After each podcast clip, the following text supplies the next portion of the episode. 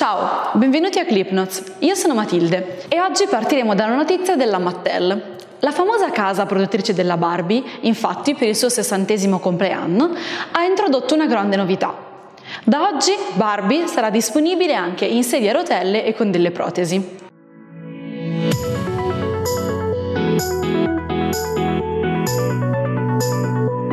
La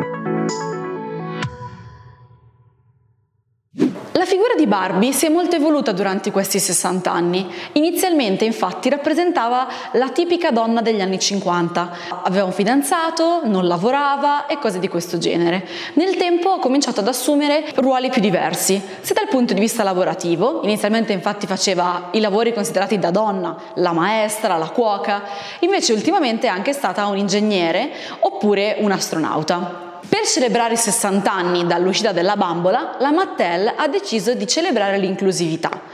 Sono infatti anni che le famiglie di bambini disabili cercano di avere dei prodotti che rappresentino i loro bambini.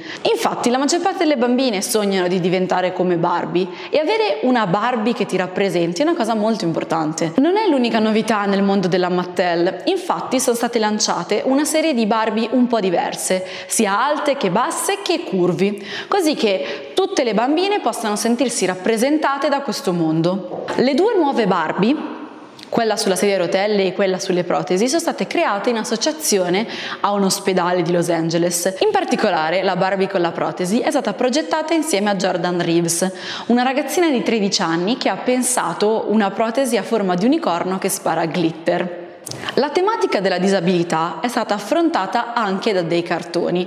Tutti ci ricordiamo Clara, l'amica di Heidi sulla sedia a rotelle, anche se nella serie tv Clara alla fine iniziava a camminare. Un esempio più recente è quello di Nemo. Nemo, infatti, ha una pinna più piccolina dell'altra, una pinna trofica, e rappresenta comunque un aspetto di disabilità.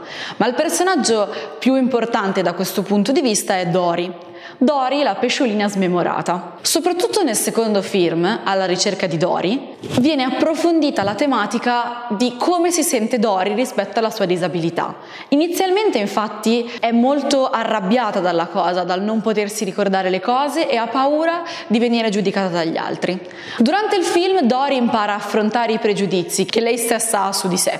Impara infatti a fare affidamento su se stessa, nonostante i suoi difetti e nonostante il suo problema.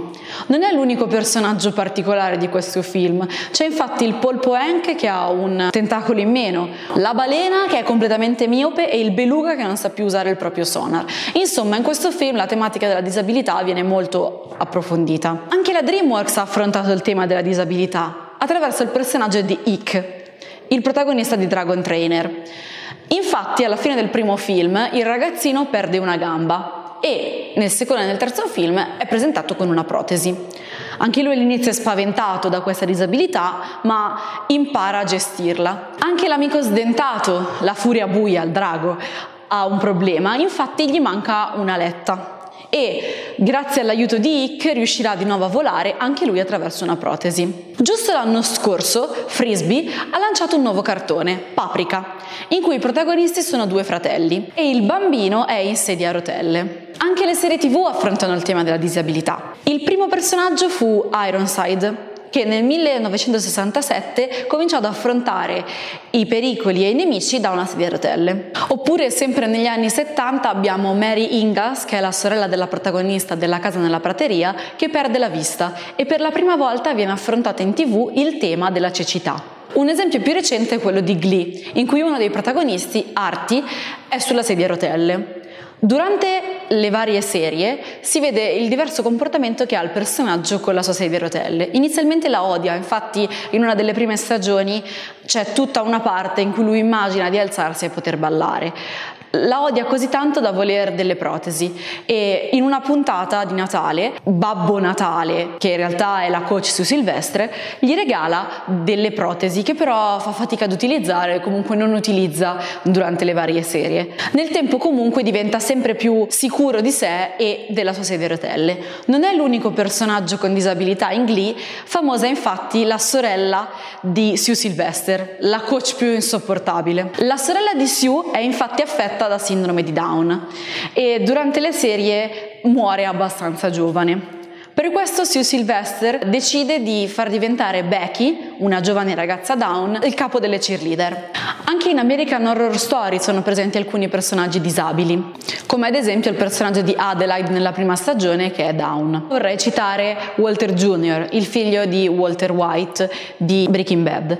Quest'ultimo infatti è affetto da una seria disabilità, ma la famiglia fa di tutto per non farglielo pesare, al punto da iniziare a spacciare metanfetamina. Non voglio indurre nessuno a spacciare. L'ultimo esempio che voglio fare è quello di Tyrion Lannister di Il Trono di Spade. Tyrion sente da sempre il peso della sua disabilità, l'essere nato mostro, l'essere nato nano. Questo infatti lo ha portato a farsi odiare da tutta la sua famiglia perché alla nascita ha ucciso, tra virgolette, la madre. Quest'ultima infatti è morta di parto. Tyrion sente l'essere nano come una difficoltà, ma lo fa diventare un suo punto di forza. Spesso gioca sull'essere un grande uomo nonostante abbia un piccolo corpo e cose di questo genere. Insomma, la morale di questa puntata è che la disabilità finalmente sta cominciando ad essere rappresentata in tutti i media e anche nei giocattoli. È importante infatti che un bambino disabile possa rivedersi nei giocattoli, nei personaggi sia delle serie tv che nei cartoni. La puntata di oggi finisce qui, continuate a seguirci su tutti i social. Ciao!